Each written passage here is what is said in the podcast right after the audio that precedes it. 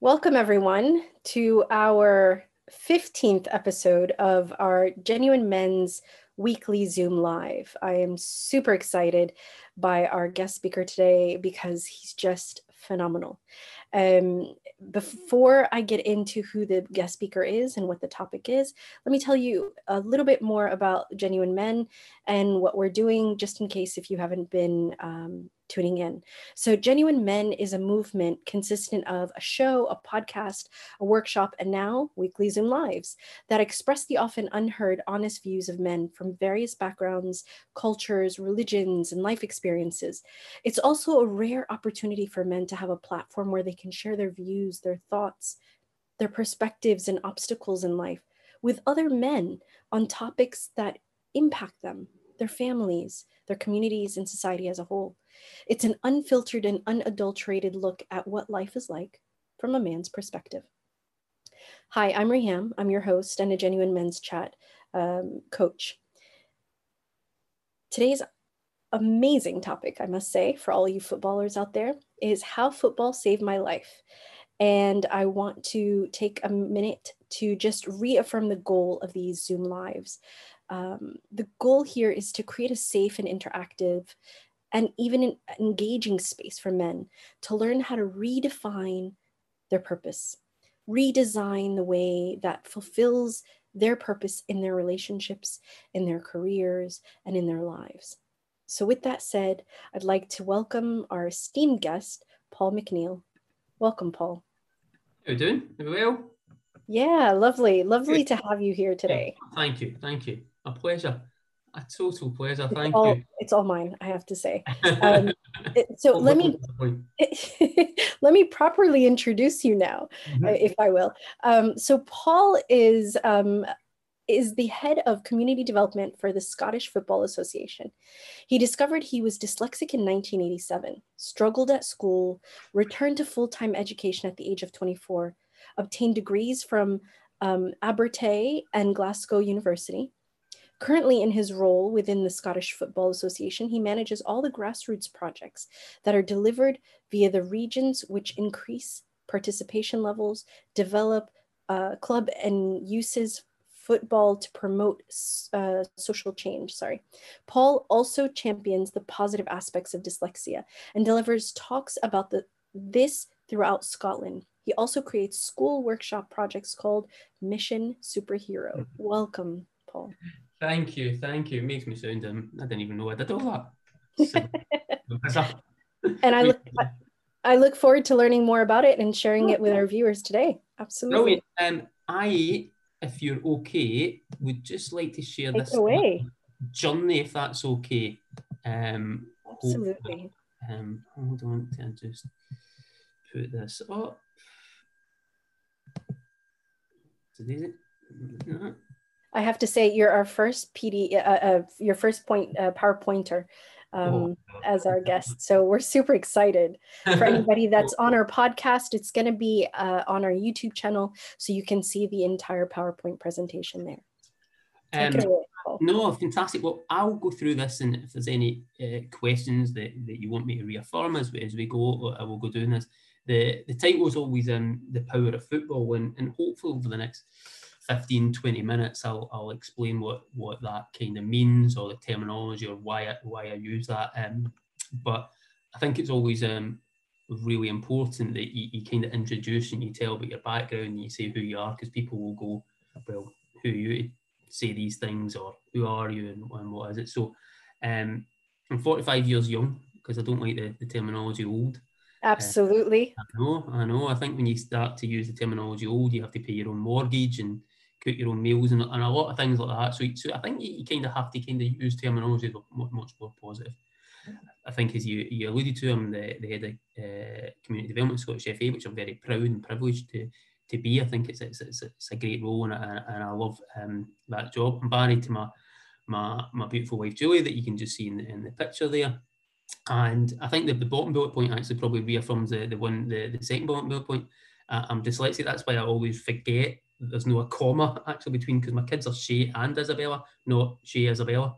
So you kind of just go. So I do have a, a, a learning uh, disability that, that I've had, and I'll, I'll, kind of mention a little bit about that as you go. But I think it's really important that you're you're as open and you're as honest because sometimes it, these struggling things in life, you, you uh, people forget to say, and then somebody says, well, uh, and if, if somebody can be more positive about speaking about whether or not it's it's a disability or it's a challenge or it's anything in your life that you find uh, difficult, then it's important that you, you say that out loud because once you start to say it, then another person who maybe not be as confident will say, well, I, am the same, so maybe it's not as as tricky. I always put this up here because it's um it's a bit of a mantra. The, the world can be a complex and crazy place. And we wake up some mornings and think, oh my goodness, why why has this happened? Why is that going on?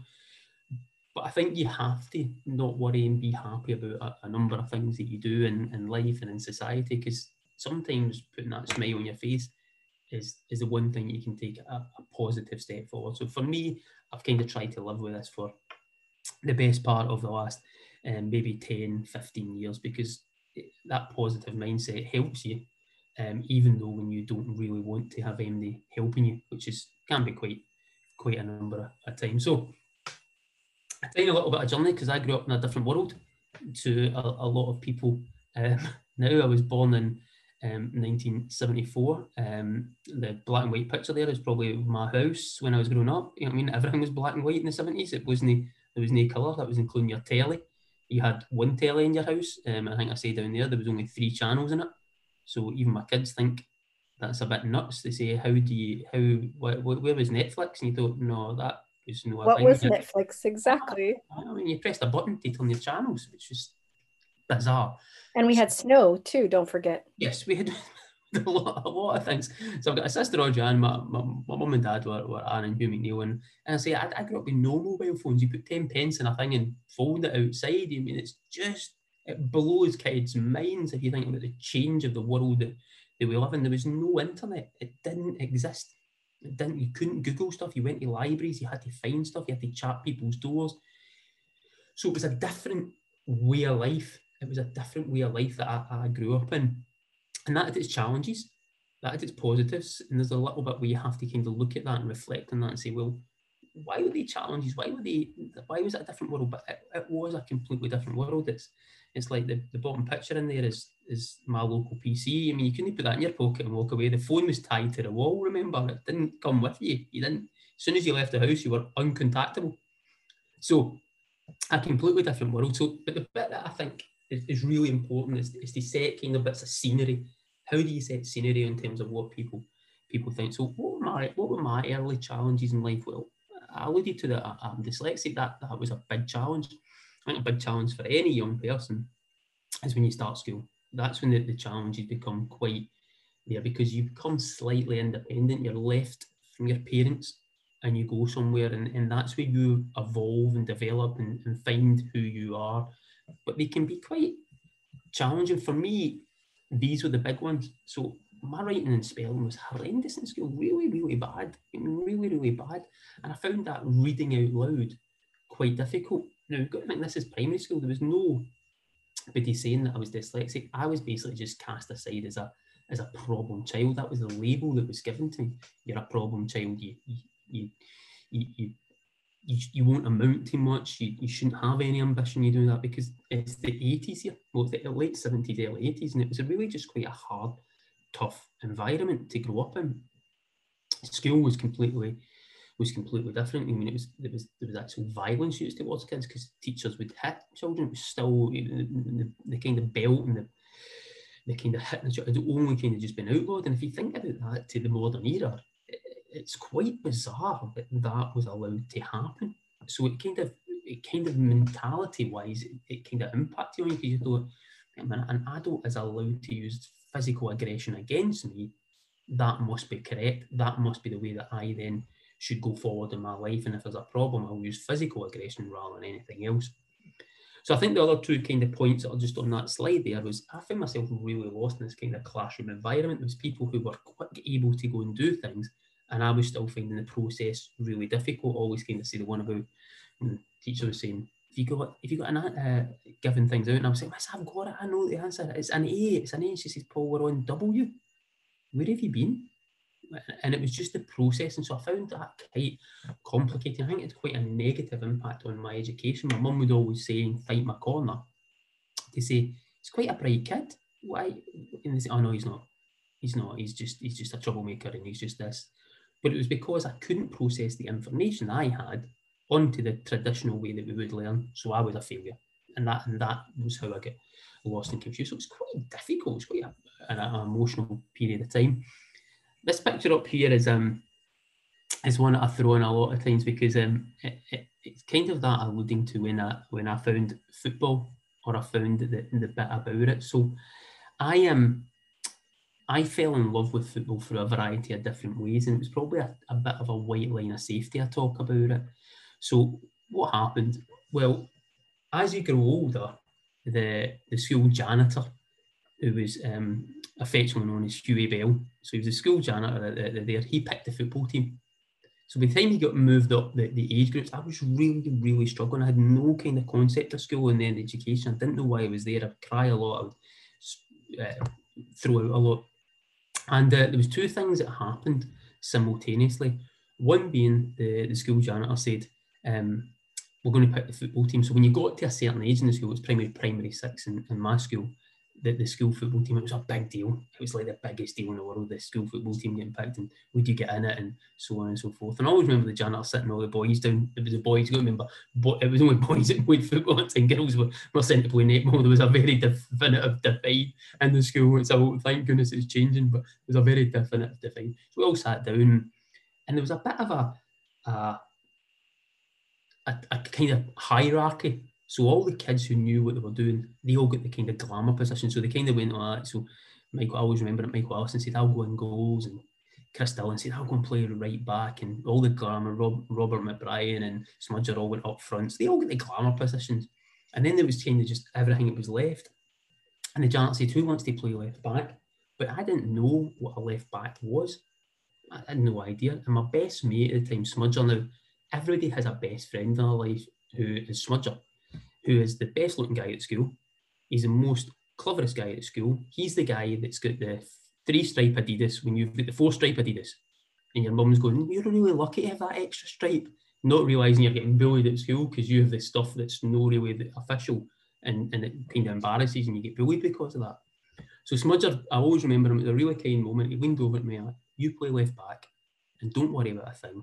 All you ever need to do is win the ball and I'll be very near to you and I'll take it and you'll be fine. And I thought, mm, well, that's really good, brilliant. And that went on for a number of years. He just looked after me. So anytime I get near him, he would appear. And he was the best player, one of the best players in the team. So I, all I needed to do was stop somebody and give him the ball. But for me, I found a sense of purpose. I found a football field. I found something that made me feel good about myself. And all the bit there, when they white lines of safety, as I crossed them, the school stuff could stay away for a period of time. Nobody could get at me. It was kind of like a wall. I could go, this is really good. I feel better about myself now because I'm here. And that hasn't that doesn't happen just now. And when I went back across I, could, I would have to deal with all that again. But it gave me a purpose in my life. So it was really, really good. The second thing that happened simultaneously was my um you probably um if, if nobody knows who St Mirren they're a very provincial club in Scotland. They're a very small, small club. So actually, probably in modern eras, what my dad did to me would be actually probably classed as kind of child abuse. To be brutally honest, he made me a St Mirren fan because it's a generation that comes down, isn't it? You, your dad, your dad makes your dad is one, and it comes down, and you just pass it on. It doesn't matter. You don't have a choice of what team you support. That's what you do. Yeah, yeah. He, he always, yeah. So it doesn't matter. He just, you, that's your bat, and that's your your badge. You have to wear that. I don't really care. So as a normal ritual or a male ritual, um, pre- predominantly probably in Scotland, you go to your first game. And this is the stadium, that's the picture that, that you see, the old stadium we now have moved as a club. But it was an old rickety stadium, and I always remember going to the very first ever game, going along. I'd started kind of light football when it was there, but you'd never been in a game, and you went along, and it was a ritual where you walked along the streets, your dad went into the went into the local pub for a couple of pints. You all sat outside freezing and eating bags of crisps because that was just the way of the world. But that was a tradition, and that was okay. went along and I always remember walking up this hill. There's a there's a hill that's just on the stadium, and you walked up, and as you reared round, that was the very first thing you see in the stadium. I remember seeing this big green thing and lights on it, and I'm like, "What's that?" And I was going, "It's the football stadium. What are you talking about? Eh, why are you so excited?" So another thing, I, I kind of went on and I played and I played and I enjoyed football. I was rubbish at it, but people bailed me out and helped me, and I kind of felt good about myself. And there was a number of good things happened in that that kind of era. What's the most important thing about supporting St? The, the one thing was I got to about, it was 1987, I was probably about 12, 13 years of age, and we went along to a, a Scottish Cup game, Scottish Cup third round, never forget it went along cold January morning, uh, January afternoon, sorry. And then we went and St played this game. And I always remember coming out of the stadium. Um, if people know, uh, Rangers Football Club at the time had real big superstars in their team. And um, and that Saturday afternoon, Rangers getting knocked out of the Scottish Cup, and St had won. We were going through, so we were going through the next round. But remember, there's no mobile phones, there's no Twitter, there's nothing that doesn't exist. You have to listen to the tannoy that's getting shouted the results as you walk out the stadium. So we found out this result had went on and Rangers are getting knocked out. I'm a young little dreamer, a boy. I remember pulling my dad's jacket and he went down and said, What is it, son? And I says, Do you think we can win the cup this year? My dad's always done, I always remember put your hand and me, you know something? You just have to believe. And as we walked out, I always that was in my head, but he's giggling to his other friends because he knows we're a wee provincial club. We've no chance of winning the Scottish Cup. We've tried for many a year, and I think it's been 1959 since the last time we'd won it. So here we went on, and the weeks and the months passed, and we went through another round of the Scottish Cup, and we through another round of the Scottish Cup. The next time we're in the semi final. We've made it to the semi final Scottish Cup. We're going to Hampden Park. We're going. So we go and we play Heart and Midlothian and we put them out. We're in the final of the Scottish Cup it's just like this incredible moment as a young boy who dreamed of this thing and, and, all of a sudden something happened. And I'm playing football as well, so you can think about the two things here. I've got this dream of making it as a football player that's better than my life at school because that's horrendous. And your club's made it. And you can just kind of go, wow, I'm going to go.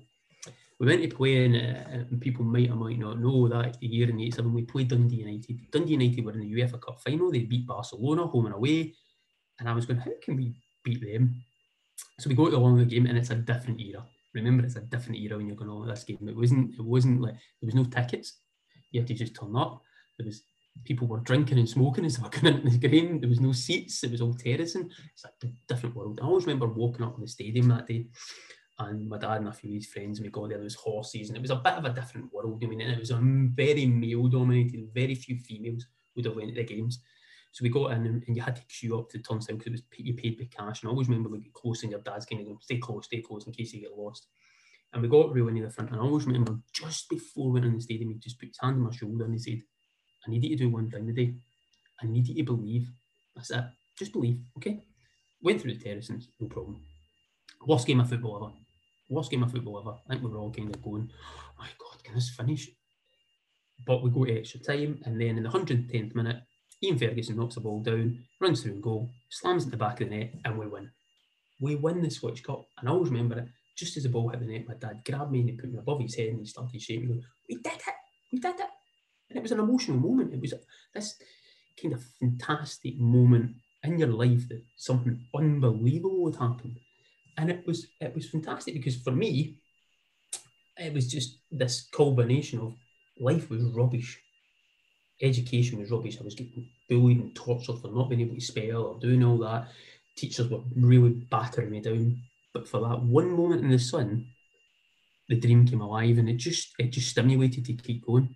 So it's a, it's a fantastic moment in your life. But what happened next was, of course, I motored on and, and of course didn't do very well at school. Pretty pretty rubbish, if I'm being brutally honest. School system wasn't for me. I found it really difficult people would laugh at me. Can you spell cat, wee man? It starts with a D. All these type of things. Teachers would write me off at school reports. He's not going to go anywhere. I wouldn't really be, I wouldn't really be advancing him in anything, shape or form. So they were all quite difficult periods in my life. And then I left school potentially when I was 15, just coming up for uh, the end of fourth year with very limited qualifications, going in to become a, an electrician.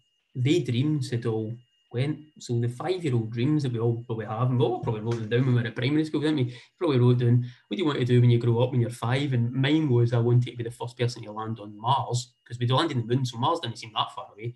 And then to get back for the weekend to captain Scotland to the World Cup final. Because when you're five, you can do whatever you want, but they'd been crushed, they'd been kind of thrown out. And here I was as a mid-teenager leaving. But when magical moment happened again, and it's through football that everything that was negative, there was always these people could wrap around me and help me. And football was that kind of anchor that just kept me in the straight and narrow because I could have probably went left, bar right, and, and my life could have spiraled out of control. So, what happens next? Well, what happens next is I, I play for this particular um, football club here, and um, it's just a, a normal grassroots football team and we do. We have a fantastic season. The season I've left school, we have a fantastic, absolutely incredible season. We win the league, and on a Wednesday night, summer's Wednesday night, we play in the League Cup final, so we, we can have a chance to win the league and the cup. Unbelievable, brilliant. So he turns up, and it's one of those overcast Scottish nights, a wee bit cold, meant to be the summer, but the sun's decided it's snow coming out to play. So it's an overcast night, and we go and we play in this game and the team we're playing against are overrunning us. So we're one nothing down. I think we were, we were potentially two nothing down leading up to half time, and we claw a goal back. We've been absolutely dreadful, and our manager team goes, "Look, guys, this is the last game you will play this season. Just don't let you don't let it go out with this. Be positive. Go back out there. Didn't shout at us. Didn't abuse us. Didn't do anything. Just look. Remember what you have done for the last number of months. Go out there and just leave it out there. Try your best. That's all I'm asking. So we all went back out.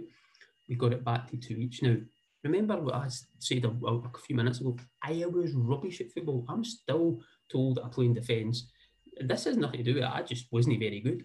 So I'd always been told a few sto- a few very vital rules as I was growing up. One, you get the ball and you give it to somebody who's better.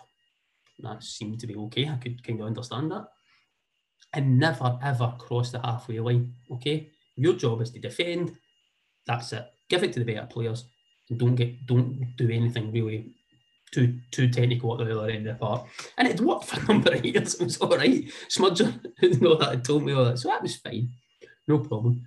The 85th minute in the game, Big Dougie Gordon wins a header in our area and the ball bounces to me. So I do what I'm programmed to do. I look up, I take a touch, and I try and find the best player in your team. So I take two touches and I see Craigie Lane and no Craigie out in the wing, he's our best player, and I hit the ball as hard as I can to Craigie. I think my job's done. The only problem is, two things happened. One being, the whole rest of their team had realised that Craigie was so good they all ran to try and make sure they could get the ball off him.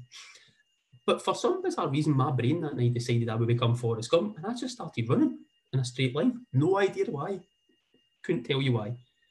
Craigie gets swamped with all their players, and he decided to do the most stupidest thing in the world. He played the ball back in front, which was my run. Now, I was running up the halfway line. I, I, I went, I wonder what happens if you go across the halfway line. So that night, I decided to go across, and I didn't blow up, which was quite useful. But I took a touch on the ball. Simultaneous to that, my manager shouted, pass the ball to Benji, which I couldn't really hear. So I turned around to say, what did you say? Just then I took this horrendous big touch in the ball, which was quite lucky because their big centre back player came sliding in, missed me because I've took this horrendous touch, and I jumped over him. And I went, by this time, I looked up, and here was somebody in yellow looking very angry running towards me. And then I realised I didn't know up until that point there was two goalkeepers because I'd always been in the other goal. So I went, he's looking very angry. And I did what the most technical thing in football is to this day. I closed my eyes, I swung my leg back, and I hoped and when I opened my eyes up, the ball was soaring up and over the goalkeeper, and it bounced in the line and bounced in. 3 2 to us. I spiraled round and like the chariots of fire, I ran up because I had no idea, I'd never scored a goal in my life. I ran up the thing, could see my dad right in front of me. And I was going running towards him to give him a big hug, and just then Big Dougie Gordon whacked me at the side, and that crumbled in the ground, and all the players bailed on top of me, and they were all going, Yes, we've done it, we've done it, we've won. There's no way we're going to lose now, there's a couple of minutes to go and I was I was pulling myself up. A hand came down and and it, it, pulled me up, and I looked up, and who was it? It was my best mate from school, Derek Smudger Smith. He was the sub that day, and he went, "We man, you're a total legend. Where did you learn to do that?" And I went, I don't know, I closed my eyes. he just laughs, ah, you're kidding. Technical skills, exactly. I aye, you always go with luck. Luck's better than anything else in the world. So he was this defining moment that I felt really good. I became player of the year that season. Didn't deserve it, but um, I think just based on one moment. But, but, but the beauty of of our sport and of everything else, it was just it made me feel good, and I felt good about who I was. How did that ripple into other parts of your life at that moment? Well, here's here's where here's where the probably the, the bit it never actually happened. So what actually happened at that probably point in time was that I didn't really. It was a moment. I, I just felt good. At least I had football. Everything else was rubbish. I was now in a shipyard. I was in freezing cold. I was 16, 17, 18 years of age. I was freezing cold. I still had football to keep me in the straight and narrow. So at least I didn't. I didn't go down another route of, of maybe doing something that I shouldn't have done. But these positive influences on my life kept me in the straight and narrow. So I trained twice a week. I played on a Saturday. I met lots of friends so on and so forth. However, on the other complete side of my life, I'm in the shipyard, I'm freezing cold, and I've kind of, I'm, I'm, I'm not even 20 yet, and I'm thinking, where do you go? And I'm just looking around about shipyards, I'm looking at my dad, they're all heavy drinkers. It's just, you kind of just think, is that your life? And you kind of creep your way into that. You kind of start to think, you know, something, maybe this is how you live your life. You just, at the weekend, you go out, so by the time you get 19, 20, you think, that's it. That's what you do. That's that's what you are. You are you are just a shipyard worker. Don't get ambition. The teachers were right. So let's just go. So you live your life like that. You don't live your life with ambition or thinking you can go and do anything else because society has driven you down into thinking that what you are is a nobody. So it's self-fulfilling prophecies almost. If we as as humans believe the negative messages that we're given, and then we don't combat them within ourselves, within our minds, or within our hearts, then we kind of live that out, is what you're saying.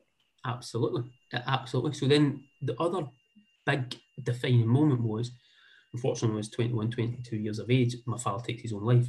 So it's quite a tragedy moment. The one bit about that was my, my dad uh, takes his own life, but he, he, he wakes up, it's at Christmas, so it's it's uh, the, the first week in December, but he he, he takes an overdose, he wakes back up, so he's, he's really struggling to, to go and, and, do things in life and, and so on and so forth. And it took a period of time when he fell into a coma and so on and so forth before he passed away. And there was one moment when I got to speak to him about the, the last kind of moments, and he just always said a few words which I thought were there. He said, I love you. I'm very proud of you and I'm sorry I let you down.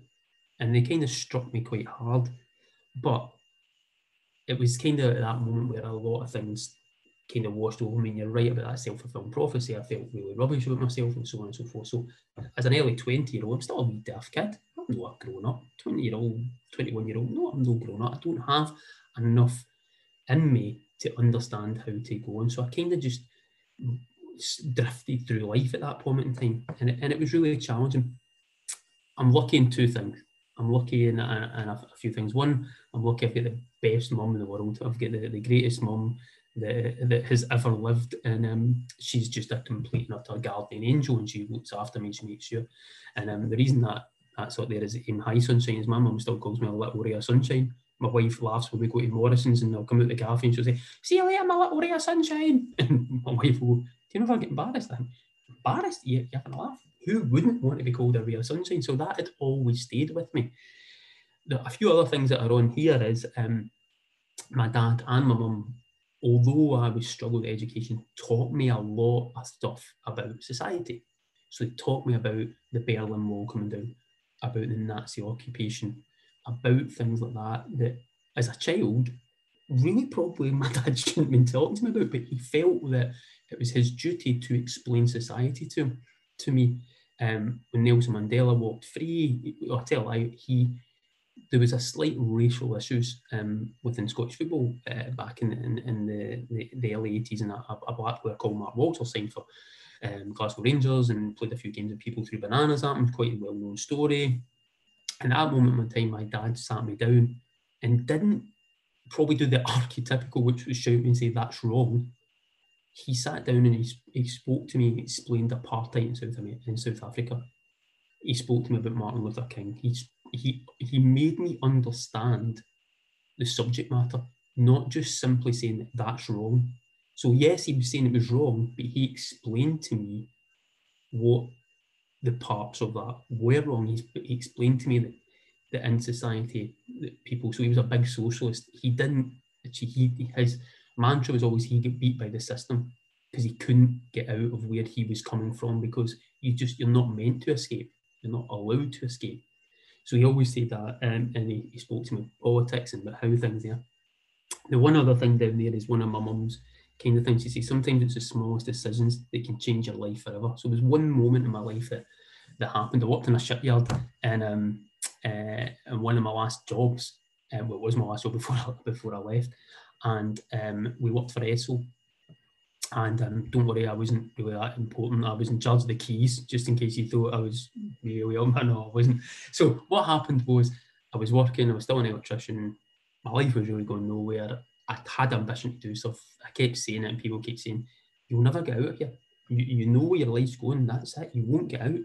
And they used to like, "You have to leave," and I would go and say, "Paul, every day has a, a, a, an ambition to kind of leave, but you don't get to do it." And I was like, so I just kind of accepted it. I was probably about 24, 25. And this uh, American came over. He was the chief exec of um, Esso, probably managing director, something like that anyway. He came over to Scotland because the ship we were working on had a lot of problems, and he was to sign the big check off to say, right, can it go for this 300 million pound investment into it or not? And he came over and and and I was to show him around. That was the only reason I had the keys. I was in charge of the keys and the things. So everybody was used to go round about with them, and I would go and show them round about where, where we were going. And it probably was there for three or four days, and we kind of after a couple of days we got to know each other. He was a big sports fan, I was a big sports fan, so on and so forth, and we chatted and so on and so forth. And I always remember at one particular day that it was just me and him. Uh, people would there was a big mistake. People would went off, and and we just had a we were having a bit of a chat chat. And he was telling me about his life. He was saying that he didn't want to be in the industry he was in, and I was I thought it was bizarre because he was very well to do, and made a lot of money. He says, "No, Paul," he said my ambition was to be a quarterback uh, for American football team. And he said, I had a scholarship and I went to America. I was one of the best quarterbacks. I was going to really make it. I, was there. My scholarship was engineering, but I was making it. I, I, I would have made it. And I was like, what happened? He said, one of my uh, sophomore years, I take a really bad shoulder injury. Threw the ball, bad, bad shoulder. Career's over. And I just motored on and became, um, worked in this industry because that's what I was going to do. And he says, but that's just the way of the world. And I always remember he leaned over to me and said, But don't worry about it. He says, I've got a dream. Me and my mate are going to buy an American football team and we're going to run it ourselves. And I might never get my dream, but I might get the Super Bowl. I might buy it. And I remember busting out laughing and said, But that costs millions of pounds to buy an American football team. He said, Ah, but you've got to have a dream. And I remember him pointing right at me and saying, What's your dream? And in this one moment, a bit of a tsunami went over, and I, I don't know why I blotted it out again. I wanted to land in Mars. And I just went, boom, I became five. And he went, what? I said, I have no idea what I'm doing here. Fast forward about a, f- a few months and weeks, I decided that day I would I would just chuck it. I just threw the towel and I thought, do you know something? That's it, I'm leaving. And I remember people going, You'll never leave. And I left. I left the shipyards eventually, walked out, decided that was it, and went back into um, full time education. I realised that not having any any qualifications was a wee bit of a challenge to get to uni. So I had to go back to college, I had to relearn, I had to do all that. so I decided at that one moment I was going to change my life. Uh, and, and and that's and that's what I do. And, and dreams.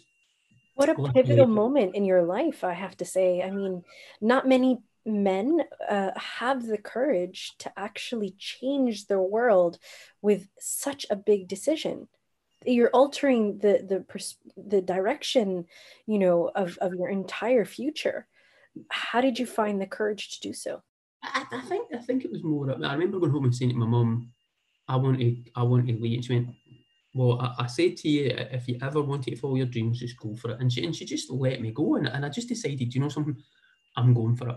I'm, I would like to have worked in sport. I'll give it a try. And if I roll a double six, and I don't get there, at least I've gave it a try. And I went, and it was really hard.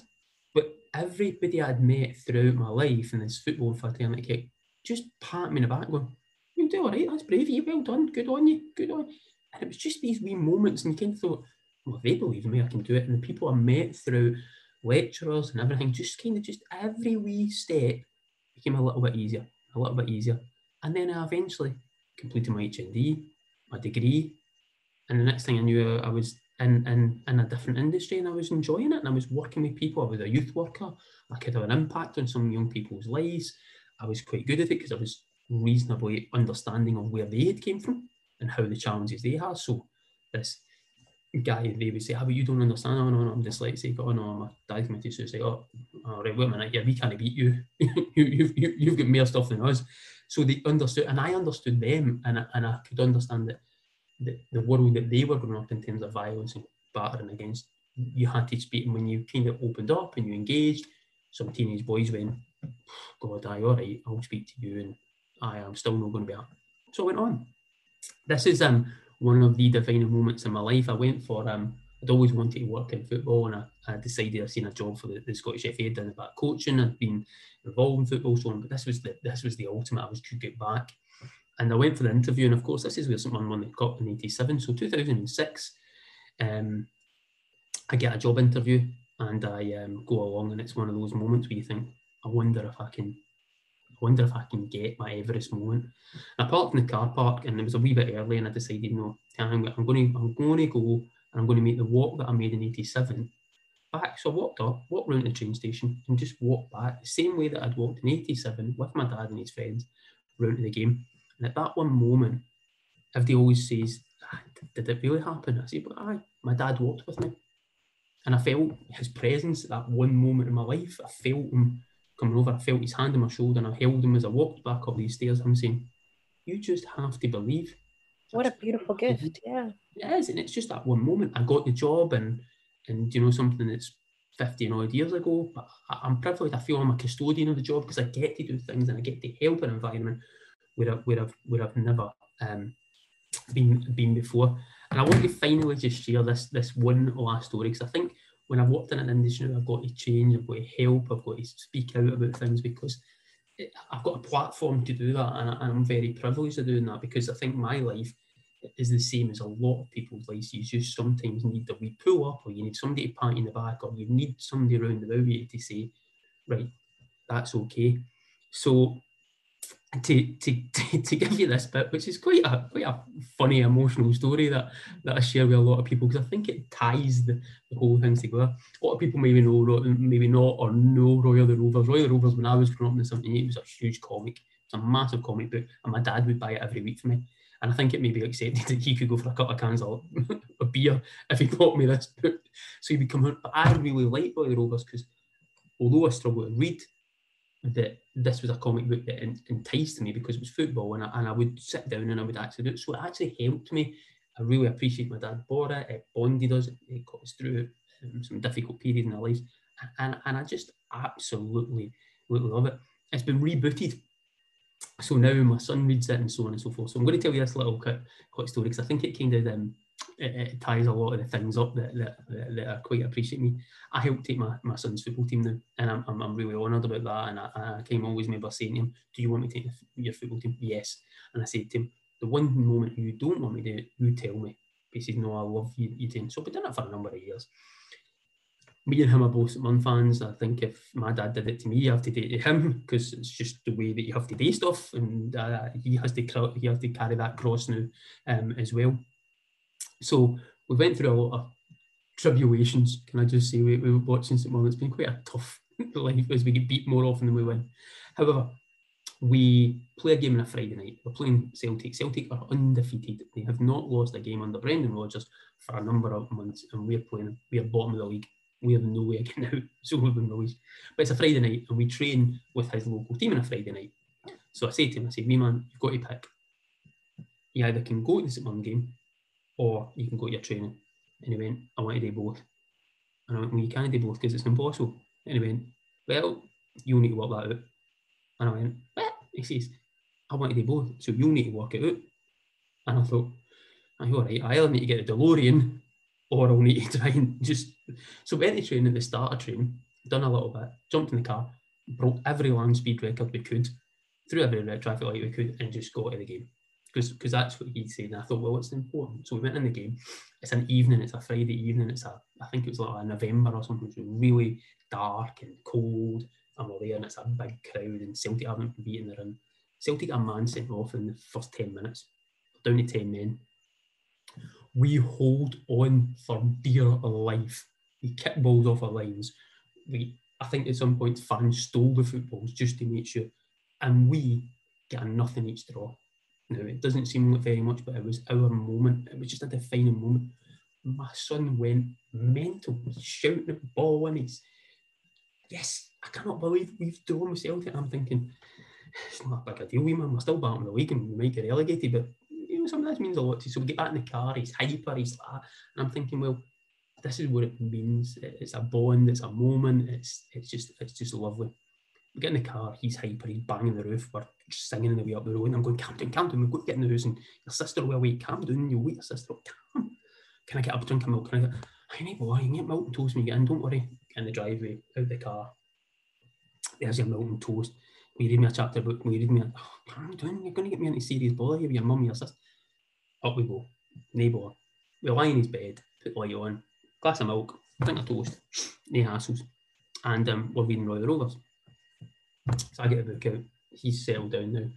And I'm reading through the through the book now. People might or might not know the next bit, but if you know the iconic Royal Rovers, there was some very iconic characters and there were big people and played a, a lot of my, my um, part of my life because it made you dream and you could kind of think you want to be. And one of them was Hamish. Um, no, was was Mighty Mouse. Sorry, um, Mighty Mouse was a character that was really good at dribbling, a bit overweight. Just didn't look like your archetypical football player. Very clever. Doc, I was a doctor but played part time football. Just what you can write in a comic book, of course, you can do whatever you want. And I turned the page, and the new manager of Melchester Rovers was Mighty Mouse. And this just hit me like a tsunami. And just at that one moment, the whole world stopped. And just all these positive moments came flooding back about my dad buying it, about the 87 Cup final, about all these good things. And I'm sitting there with my son and I'm thinking, oh my God, the world is is a strange place. And, and thinking about the negative things and where he came from and all of that, and just this positive moment that had happened. And I just couldn't read.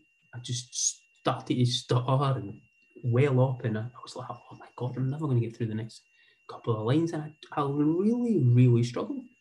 And then, bizarrely, a voice just appeared and started to read, and it was my son. He realised at that one moment in my life that I couldn't read on.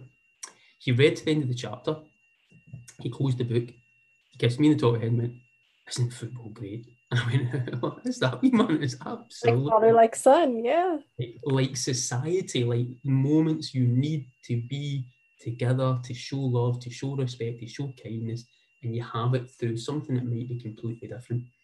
I went back through it in my room and I thought, oh my God, that there is just an opportunity to do things in life if you believe and if you work together and if you show respect and you show kindness. So these are some of the things that um, that I have over the years um, learned, um, and I think they're just some of the bullet points that I, I live my life by, but which is you always have to ask for help.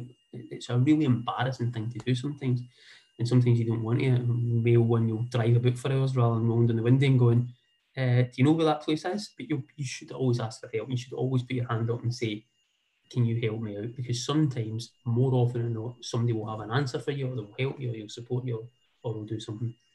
You're never alone in life, ever. There's every day, there's me, you, there's a whole host of people out there. And as soon as you say to somebody, Can you give me a wee help? They'll nine times out of ten say, Aye, me hassle. One, one will do it. I think that those two other ones about the, that hard work and that aiming high are some things that everybody should live by. You should always aim high. You might aim for the sun and just drop a wee bit, but why not? Why not try and push yourself to there? but it does take dedication, it takes hours, it takes time. And when people say, oh, but I feel, have you actually did as hard or as best as you can? And don't look for somebody else to do it, look for you to do it. And I think that's what I learned. That I had to realise that the long, hard hours at uni, everything takes me two hours longer than anybody else. but I have to accept that. I have to work a little bit harder than anybody else to get to even the level playing field, and then I have to work a little bit harder to even get that one more bit of them. I think I've always put in there about never being embarrassed. I'm, I'm dyslexic. I struggle with it. I do that. We all have embarrassing things, and sometimes we don't want to speak about them. And and the last one I think is is is really is really pertinent, which is that more voices can make a difference in society. If we all say one positive thing, or we all help, or we all back that one person up, we make a difference. And if we don't, then it's then it, won't do. So the, the a collective unit can make a difference to to a lot of us. And well, um, no pins an island. So knowing that we are in it together is really essential, as you're saying. Absolutely, and this is what I always leave Emily when I always speak about these things. I always say that that hope is just a, a ridiculously wonderful, powerful thing. It's a bit like love. If we have more hope in our heart, we have more chance of changing society. But that is about changing it. It is about opening up. It is about being more honest and open. But they're very, very difficult things to do for for a lot of people. Um, and that's what I'll um, leave you with. Well, eh, thank you, Paul, for sharing that insightful, in depth take at what brought you on this journey and, mm-hmm. and, what led to football saving your life. It's completely pertinent to the topic, yeah. um, to the title, um, yeah. as you put it. Uh, you've mentioned that you know there, there are a couple of themes that um, i know you and i have talked about and mm-hmm. you've just shared with us now uh, about the impact that other people have had on your life. Mm-hmm. So you want to talk a little bit more about that? Yeah, I think I think when I think when you you look at the, the big impact that, that a lot of people have. I mean, for me growing up, it was always those particularly male volunteers in the life, the people who would who would go that extra mile, who would always help you, who would always put an arm around you and, and have a little bit of a, a thank you to say.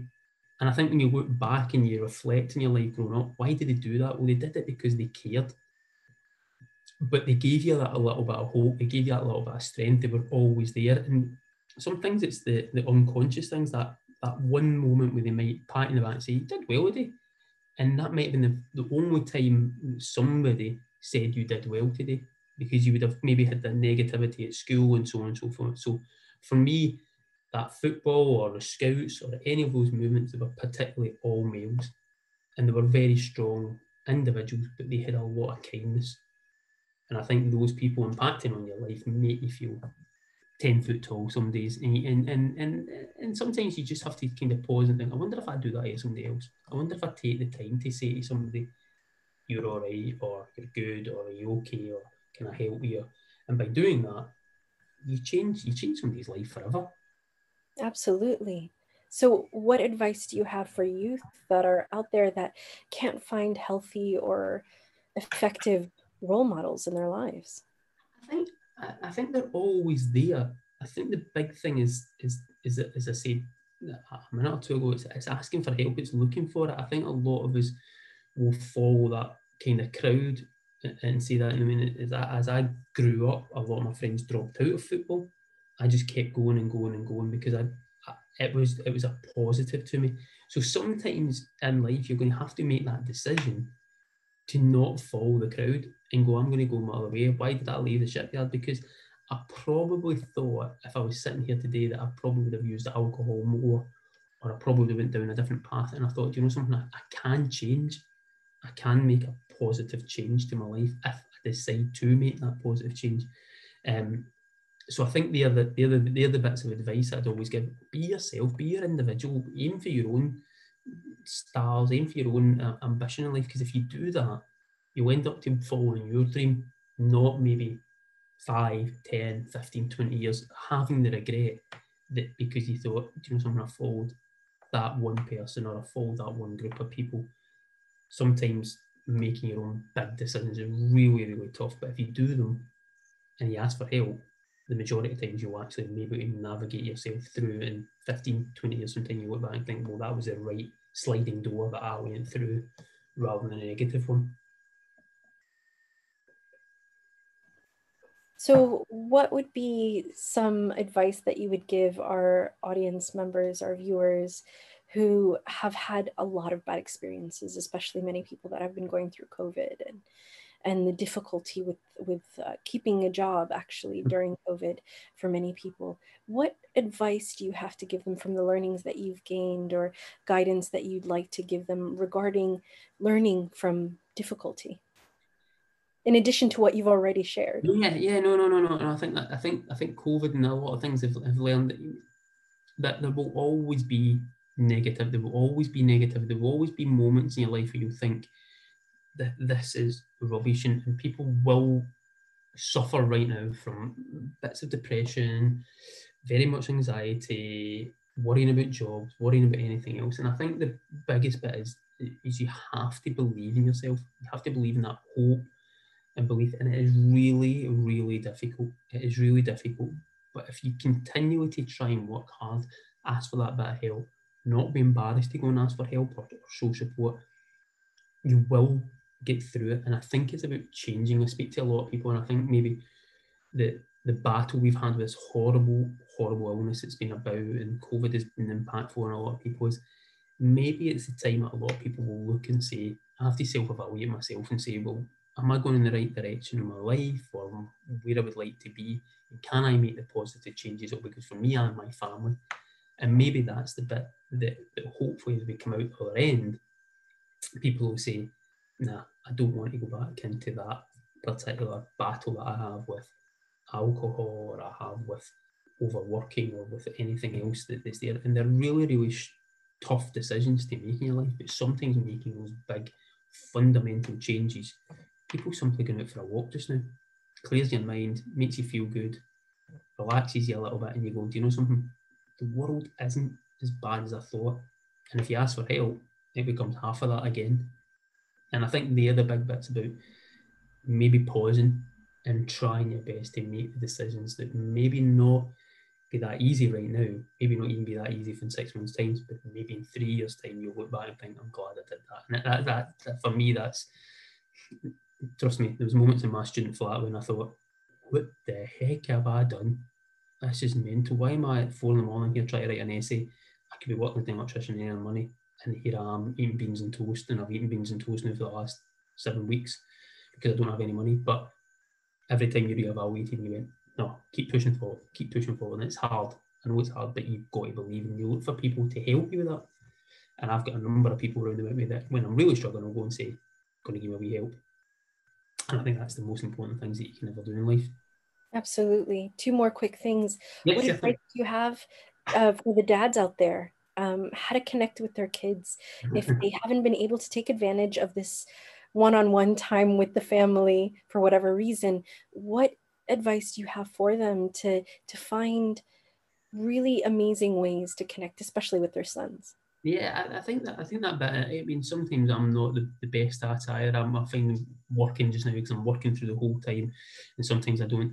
But learning those moments of, of what they enjoy, don't perceive your stuff onto them. I think that's the thing. It's I've learned quite considerable over here to to step back, and I'm not that great at it, and I'll be brutally honest about that. But I'm learning.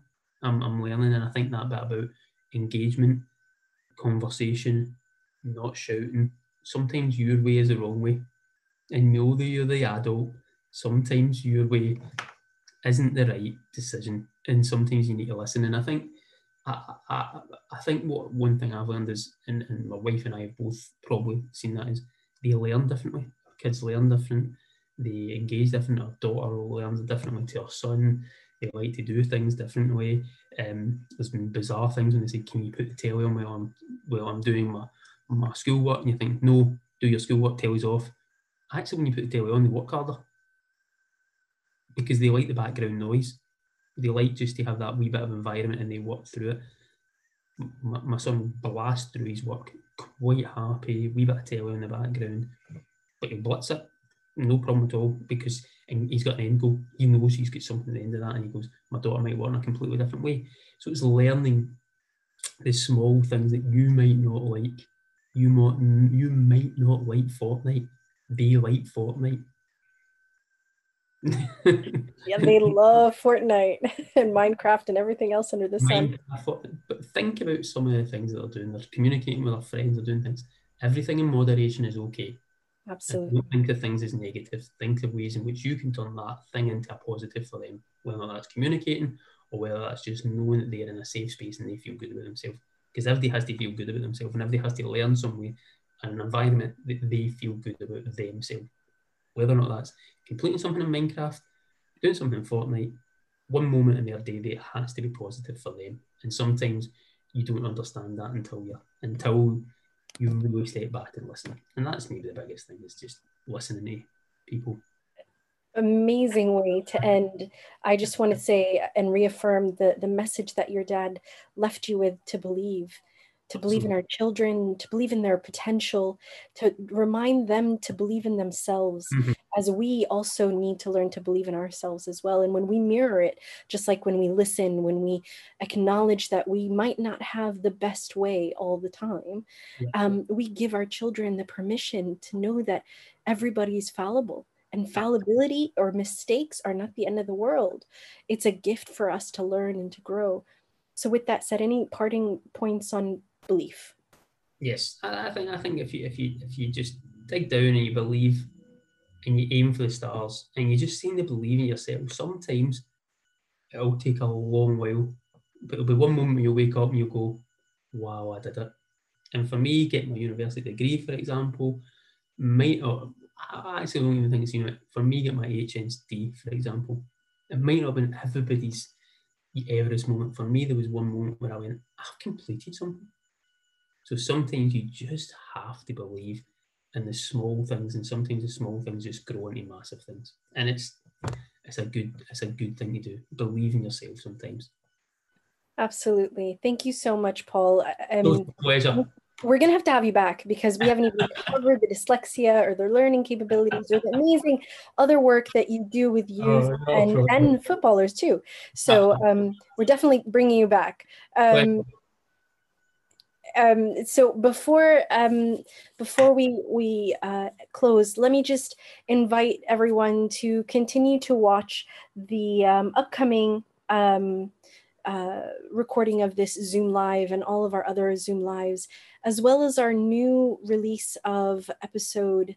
Um, uh, the episode on racism that we just covered last month um, for the Genuine Men's Chat show we also have our podcast and uh, for both the zoom live and our genuine men's chat show.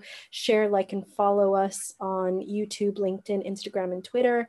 Join the genuine men's chat facebook group to, to join other men in the discussion of this amazing topic. Remember our motto in 2020 is many men many conversations. Have you taken your seat at the table yet